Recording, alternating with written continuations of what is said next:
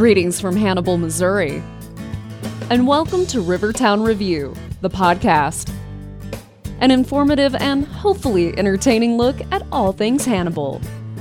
With Megan Rapp People tend to come, visit, they like it here, they move here. and Harold Smith. in our biased viewpoint, this part of the country, this community is an excellent place to be from. And now, Rivertown Review, the podcast. Well, here we are again. It is last uh, last episode was uh, episode dozen, and so this is episode Baker's, Baker's dozen. dozen. That's right, episode thirteen of the Rivertown Review podcast. I'm Harold Smith, And I'm Megan Rapp. and uh, we are going to. If you uh, were, if you listened to uh, episode twelve before you listened to this one, uh, this is a kind of a continuation of that one. And we're sorry if you're dizzy. Uh, We went through a lot of stuff. Oh yeah, you got yeah, you had to hang on to something real solid because we we went it it I I would um, we in the episode we did with uh, John Wingate where we talked about the cave system and with Linda Coleberd we talked about the the she's wondering where I'm going with this talk- Labyrinth style. yeah the labyrinth style that goes all all of a sudden you're going one direction all of a sudden there's three or four different directions that you kind of you go which direction I'm going in now and that we we kind of did that uh, in the last episode. But I will tell you, that style is uniquely American, according to Mark Twain. Ah, I love bringing Mark Twain into random conversations. it is. It is a uniquely. He even has does a short story, which is really great if you're hearing someone like, for example, here in Hannibal, like Richard Garey or Jim Waddell. It, I believe it's a short story called "How to Tell a Story," and it talks about how it's uniquely this style of kind of meandering, maybe originally, uh, or, or you know, having having an original point and then going all over the place, and you might get back to where you started, or you might not. But by that time, people have have enjoyed the ride. oh sure, Uh, yeah. So whatever the first part of it was, the, may or may not have been resolved. But they had a great time, and they probably maybe giggled or laughed. Um, that is a uniquely American style of um, storytelling, Yeah. and so we are just following in the footpaths of greatness, footsteps of greatness. It- it's whatever it was that she said. Yeah, that that's right. Uh, as always, thank you for being here. We we appreciate the fact that you have downloaded us, following us. Um, if you want to leave us a, a very nice review, please do so. If if nothing else, if there's a place to put to, to register stars, uh, do that as as many stars as you like. Uh, you were you were you, you talk about that um, about Twain the going all over the place like maybe maybe that's why this we have the time that we do is because I mean Lord knows that's kind of what we're all about. Yeah. Uh, I'm going to get around to a point here in a second. When I when I was in high school, a very very long time ago, um, in speech contests, they had what they called duet acting, and a friend of mine and I. Uh, they we didn't know of a two person thing to do, so our speech instructor suggested the an encounter with an interviewer, the Mark the Mark Twain piece. The the only bad thing about that, that that was such a neat thing, but and of course Mark Twain takes this interviewer and just just plays with him like crazy, just sends him on a ride. The only trouble about that kind of thing, if you're trying to memorize that, whenever you're learning lines for a play or something like that, you know, you you kind of okay, you know, there's there's some it's it's connected together somehow so that you can remember well we we're going here so my next line is this you can't do that with that kind of a thing because No. it just goes it goes here and goes there and hmm. I'm, you know, if if anyone is thinking about entering politics and wanting to know how, okay, an interviewer asked me a question that I don't really want to answer, or maybe I don't have an answer to, because come on.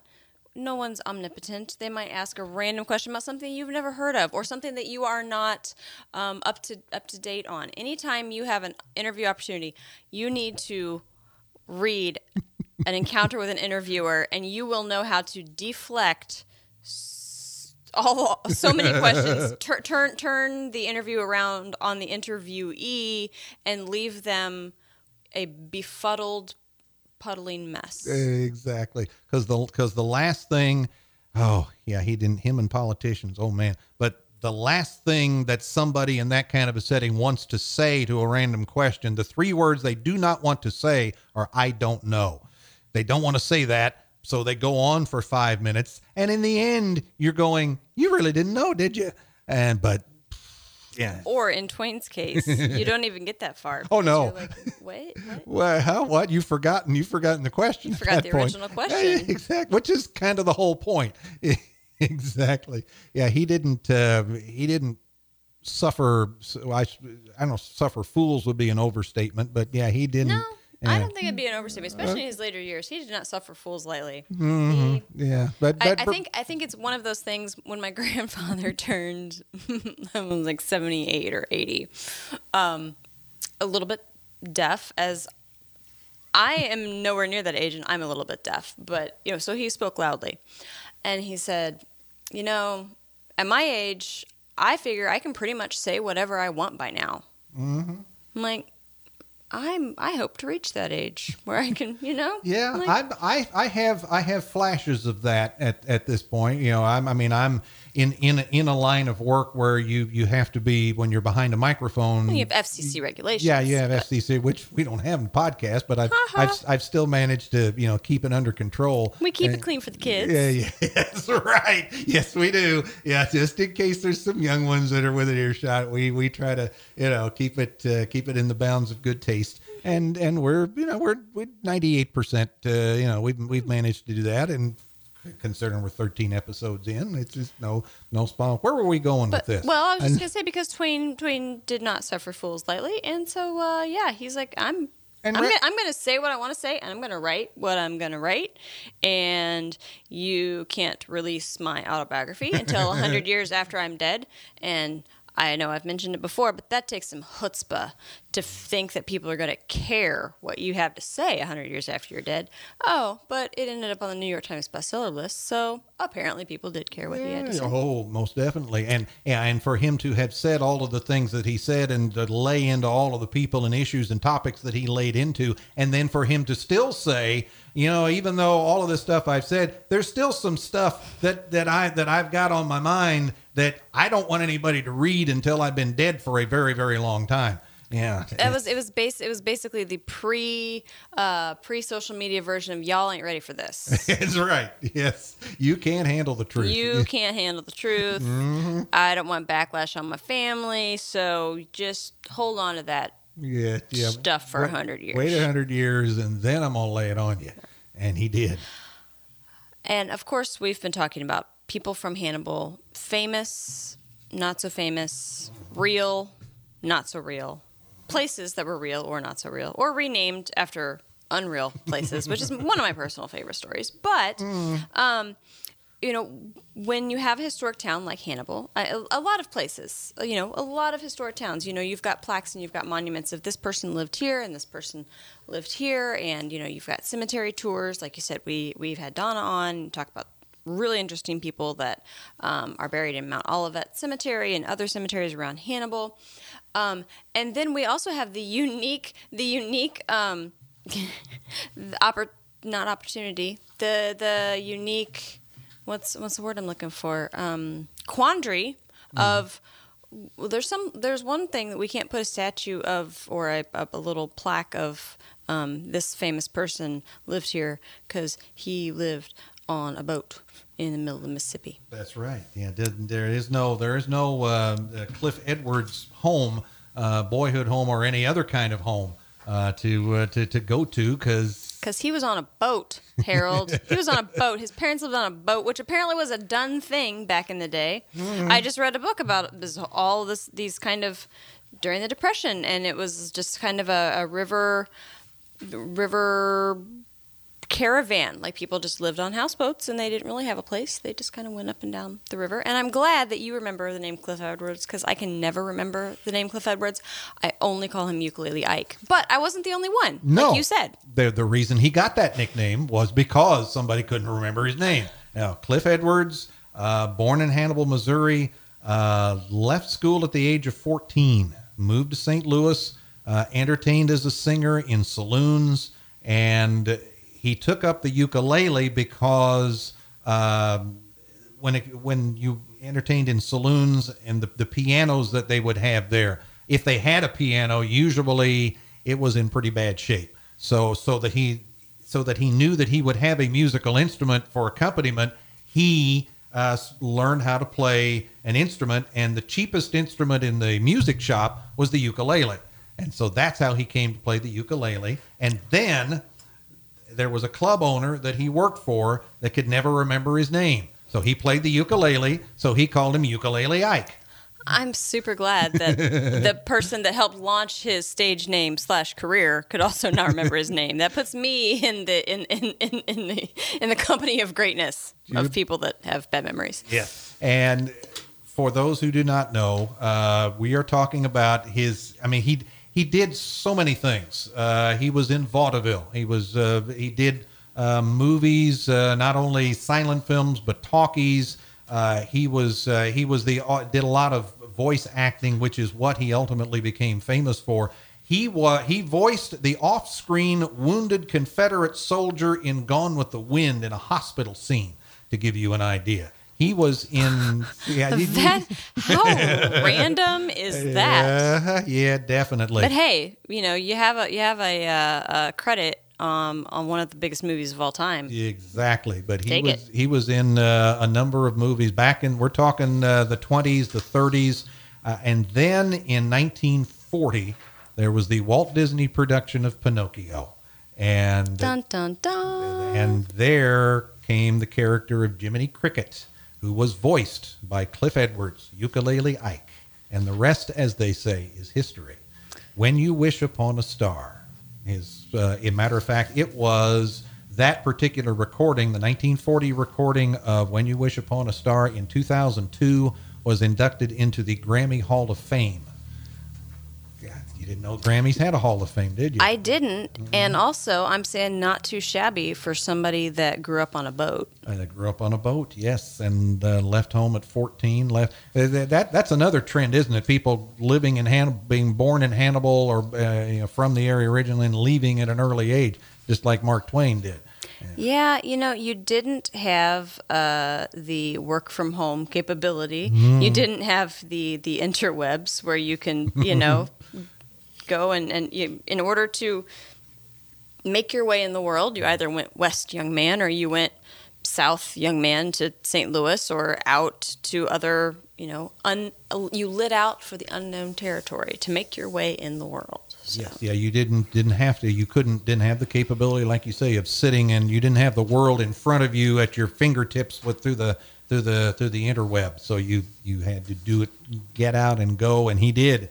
And uh, I mean, he in thanks to that, um, you know, he was on the Mickey Mouse Club. He did uh, Disney. Uh, did various Disney short uh, subjects and uh, Disney Christmas spectaculars uh, along the way. Uh, died in 1971. Uh, he was he had he had like so many people that had uh, made their mark in the early days. Uh, he had fallen on hard times. He was penniless when he died. Disney the Disney folks learned of that and they paid for his grave marker and took care of his remains when when the time came.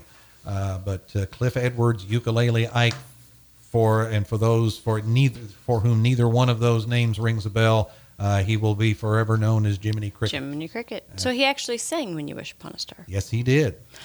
Did you know that the ukulele is really having like a resurgence among like hipsters and Ah. other people, and probably for the same reason? It's a cheap instrument Sure. and it's very portable. Mm-hmm. Um, I actually have a couple of relatives that now play the ukulele. Oh. This is not so much different than the banjo, and it's like a thing now. You learn how to play the ukulele. Yeah, and when I think when I think of the more the more recent uh, you know things for which the ukulele, the I can't think of the guy's name, the Hawaiian guy whose name is about yay long. Um, Na- Maz, Nas, Maz. Uh, yeah. Some, yeah, that guy. Uh, he did well. He did uh, somewhere over the rainbow. Somewhere over the rainbow that you hear. That is one of the few songs I have ever heard. To digress, that I have heard in what for in weddings and in funerals uh, along the way. There's there's some songs that are like that, but uh, that particular one. Speaking of uh, uh, uh, songs in which uh, the ukulele is uh, is prominent. I was gonna say he was known for uh, uh, I think uh, is it, it was the short his short like Yeah, is, 'cause right. his first name was uh, Israel and I com- um, come on. I'm Yeah. going to mess that up. So Uh, yeah. I'm just going to leave that there. I could I could probably take a take a good shot at it, but that is all it would be would be uh, would be a shot at it. So, So yeah, I mean, like I said, your people are, are, are ukulele is seeing a resurgence. which hey, why not? Why not? Yes. Thank you for joining us for the Hannibal Rivertown Review podcast. We'll get back to the show in just a moment. We want to remind you that if you like what you're hearing, be sure to subscribe and leave us a review. Also, for comments and suggestions, you can email us at rivertownreview at gmail.com and visit us at rivertownreview.com and Rivertown Review on Facebook. So you know, mm-hmm. While we cannot have a plaque on, on a house that said ukulele Ike slash Cliff Edwards lived here, we can have a plaque on a house where a fictional character who does not exist, as a joke, quote unquote, lived. Uh huh. You know what I'm talking about? I'll give you a hint. Mhm. Mash. Ah, oh, that guy. Yes, there ought to be there ought to be some kind of uh, something plaque. There is. There is there is Oh, There- there, there is. There is. There is a. There is. Shut the back, or as as Sherman Potter would say, mule fritters. Mule fitters. um, yes, shut the front door. Yeah. There is a historic home in Hannibal Uh-huh. that has a plaque from from someone with a sense of humor, Uh-huh. um, and it is known as the Colonel Sherman T. Potter House. How about that? Yes. I have got to go find this house and, and take a picture of this plaque or something. Yeah. Oh, definitely. That is, uh, yeah, he, Colonel Sherman Potter, if people, people who, and MASH is one of those shows now these days, if you got satellite, uh, we've got DishNet at home. There it is. It is MASH is on all the time, somewhere, one channel or another. It used to be Jean Claude Van Damme movies. Now it's like it's MASH. MASH can be on anywhere. So uh, if you don't know uh, who MASH is, you might just want to zone out for the rest of this because we're going to be talking about it. Yeah, yeah, pretty much, pretty much. That's right. But uh, in season four of MASH, uh, the guy who had been the commanding officer, McLean Stevenson, uh, portrayed Colonel Henry Blake, uh, decided he wanted to leave the show. Um, Because I mean, you know, leaving a hit show is obviously the best yeah, career oh, move. but oh, absolutely, yeah. But uh, but MASH was one of those shows, and they had that happen more than once. Uh, Wayne Rogers played Trapper John. He left. They were able to bring in new people, develop new characters, and not miss a beat. And uh, that was one of the certainly the well the the well him he and Wayne Rogers left uh, about the same time. So they brought in Mike Farrell to play B.J. Honeycutt, and they brought in Harry Morgan, uh, who was, I mean, he had been uh, legendary. He's he up to that point, he had been one of those guys that you might not know his name, but when you saw him, you go, yeah, that's who that is. Um, his uh, been been in westerns. He's in like a Cowboy Hall of Fame or something like that for all the westerns that he was in uh, along the way. But on TV, way back in the late 50s, early 60s, there was a show called December Bride. He was a recurring uh, uh, member of that cast, and then they spun off a show. He was a neighbor in that show, and his name was Pete. And then they spun off Pete and Gladys, which, uh, like I say, I vaguely remember that stuff. Uh, then we knew him uh, a later incarnation of Dragnet. Uh, Yeah, the, he was uh, the the officer's name was Bill Gannon. He was Joe Friday's partner. We're talking late '60s, early '70s for that. And we're then going way back. way back, yes, back as far as you're concerned, before the dawn of recorded time. But uh, Did he ride a dinosaur to work? I, yeah, yeah, yeah, uh, whatever. Uh, yeah, he, I know you'll get me back later. yeah. Oh, yeah. You. Yeah. You. Maybe not today. Maybe not tomorrow. Uh, but then, uh, 1975, I believe, 74, 75. Then came the opportunity. He had played another part in a previous episode of Mash, but uh, they, but when they, but they were impressed with him with Harry Morgan, and they brought him back when they needed a new CO. They brought in uh, Colonel Sherman Potter, and his hometown was Hannibal, Missouri. And And I have to admit, I have friends that, well, when when they didn't have, you know, this was pre Netflix, like instant download. Mm-hmm. they have the whole all the seasons of of Mash, mm-hmm. and so like when they had nothing to do, they're like, okay, let's watch an episode of Mash. Mm-hmm. So they could probably say everything verbatim. I don't know how much how much was Hannibal mentioned. Like how much did he did he mention? How did we know he was from Hannibal? Um, uh, no, oh, actually, I went to a website and it showed all of these discrepancies about how old he was and where he was from. Very early on, he People would. have so much free oh, time. I would love to be one of those people. I, I got bogged down in that thing and my eyeballs glazed You over. went and down going, a rabbit I, hole. I, yes, I did. Oh, baby, did. I got out of there just as fast as I could. Maybe not quite fast enough, but in the early, early Sherman Potter episodes, he talked about Nebraska and places like that. But but but that was just like a mention or two. But once we got into the body of the show, it it was mentioned. I mean, I can't say that he mentioned it a lot, but he mentioned it enough to where we knew anybody that was a regular viewer of MASH knew that Colonel Sherman Potter was from Hannibal, Missouri, uh, and he, he kept his had a picture of his wife on his desk, which was Harry Morgan's actual wife. Uh, The the picture that you see of uh, it was Mild, Mildred Potter was the character. Saw a picture of that. That was really Harry Morgan's wife. Uh, and there are some other things that if you are really into you know the minutia of Mash that he hung on his wall and and that kind of thing. But where and they they did a they did a you know complete contrast. Colonel Henry Blake was more of a bumbler. He was you know was not a leader by any stretch of the imagination. Where Sherman Potter he was more. I mean he was regular army. He had been cavalry in World War One had uh, after that had pursued a career in medicine then was was back in the service in world war ii and then his third war was korea uh, as far as his his backstory is concerned.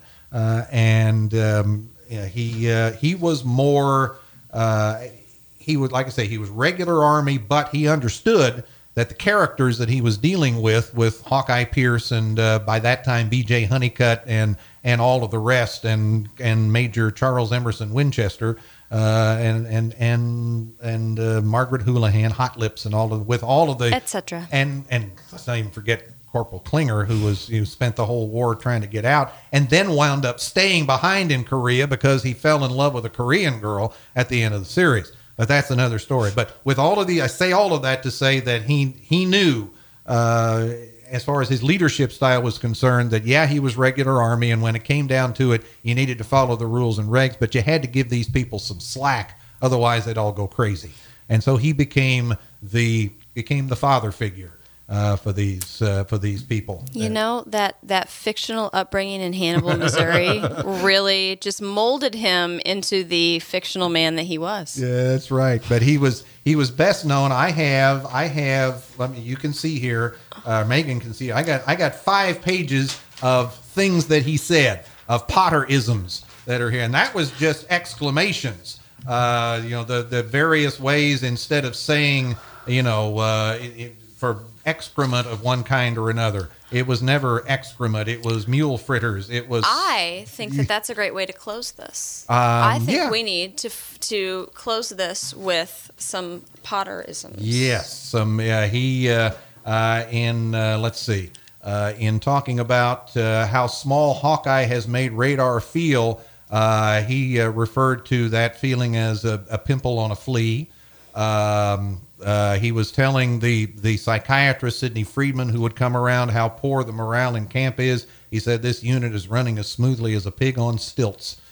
Uh, he was, uh, and the, the various uh, explanations suffer in sheep dip, sweet limburger, shiver in shin bones, ah, pony pucks, uh, pigeon pellets. What in the name of sweet Fanny Adams happened here?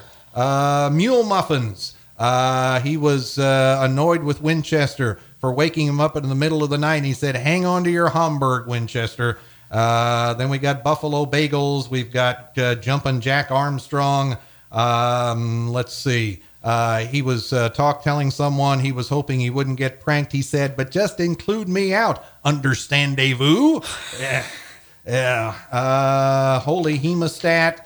Uh, what in the name of Marco Blessed Polo is going on here? Um, reprimanding the doctors and Margaret for continuing with their practical jokes against his orders. Ah, you're a peck of pips, all right Pack of pips. a peck of pips. You betcha. You know, I feel like this is a bit of a lost art. Like I, I feel like I need to pick pick up some of these. Like, what Uh, is this horse horse puck? Horse Um, pucks? yeah, what are you talking? We got we had Holy- we had we had, holy- po- we had pony po- pucks. pony pucks. We have pony Hol- pucks. Holy pony pucks. Uh, we have beaver biscuits. Uh, we have we have and I mean horse hockey. I mean he's he's famous. You can there there- there's a there are coffee mugs that you can get that have his picture on them and a list of all of his of his exclamations like that. That it- you can for you know 1995 operators are standing by have your credit card ready. You know you can get all these all we these will name Potterisms. we will name uh, where you can get that once they sponsor us. Uh, yeah, that's There right. Whenever they are on board as a sponsor, we will we will do that. You you better believe it. But yeah, and of course, again, being in this line of being in the radio line of work, it, it is all about saying things in such a way that you skirt around FCC regulations and still make sure that the people know what it is that you're talking about. yes, Yeah. holy pony pucks. Uh-huh. What? Yes. I know uh, one of the on TV. I've heard. Uh, I think one of the judge shows they talked about bovine excrement. Uh, yeah, say you know you know what they mean, You know what they mean? but they're not saying it. Yeah, so that's just there's a there's an art to that, and Colonel Sherman Potter had that art down to a science. And I think that we should close with giving a salute to our final fictional character Yes, from indeed. from fictionally from Hannibal, Missouri, for his fantastic non-sweary uh, sign-offs and exclamations. Because by golly, that that's some good that's some good bovine excrement right You- there. You better believe it. What in the name of George Armstrong Custer do you think you're doing? George. I think we've all learned something today. Yes, we We've have. learned that we need to expand our vocabulary with things like pony pucks. Exactly. Yeah, that's just. Uh, I mean, I've heard, you know, what in the Sam Hill. I mean, Oh, yeah, that's, that's that's in here too. Oh, that's in there, too? Yeah, sweet Nefertiti. Uh, yeah, that's it's all in there. Everything I everything I need to learn about you know exclamations I learned from about non-swearing swearing. non-swearing. That's it. Non-swearing swearing. You betcha. We've You- all we've all done it as parents. We've done it. you know, uh, trying because kids will pick. Well, they pay attention at some of the darndest times, uh, including when Oh, do we we when we slip and come up with that stuff, and they repeat it right back to us too. And you go, "Where did you learn that?" And you're going, "Oh, Remember when that guy cut you off, mommy? yeah, yeah, you're yeah. It, it, what is it? The line? Uh, uh, you know, I think it was probably a Dennis the Menace line uh, where he runs to mom and says, "Mom, Dad's using his golf words again." you know, ah, which brings us full circle. Actually, It does. We started the last the last episode, episode talking about, about, golf. my golf escapades, my one my one golf uh, experience as an adult, which by golly, I I, I learned that a, a golf can can be a good walk. That is not spoiled, That or a good ride in a golf cart. well, yeah, a good ride in a golf cart. that is not That's not spoiled. spoiled. There you go. This is a, a time of epiphany. Uh, It is, and I tell you, I think that our listeners enjoy. Um, well, we're hoping that they they enjoy the ride of randomness. Um, you know, learning a little bit about both the real people and fictional people that we celebrate here in Hannibal, um, and just the the fun and uh, uh, en- enjoying the ride of this podcast. So, hopefully, wherever you are, if you're in the car, if you're washing your dishes, we've made you chuckle and um, we've kept Hannibal at the top of your little gray matter here. And you think, you know what? These people are having so much fun in Hannibal.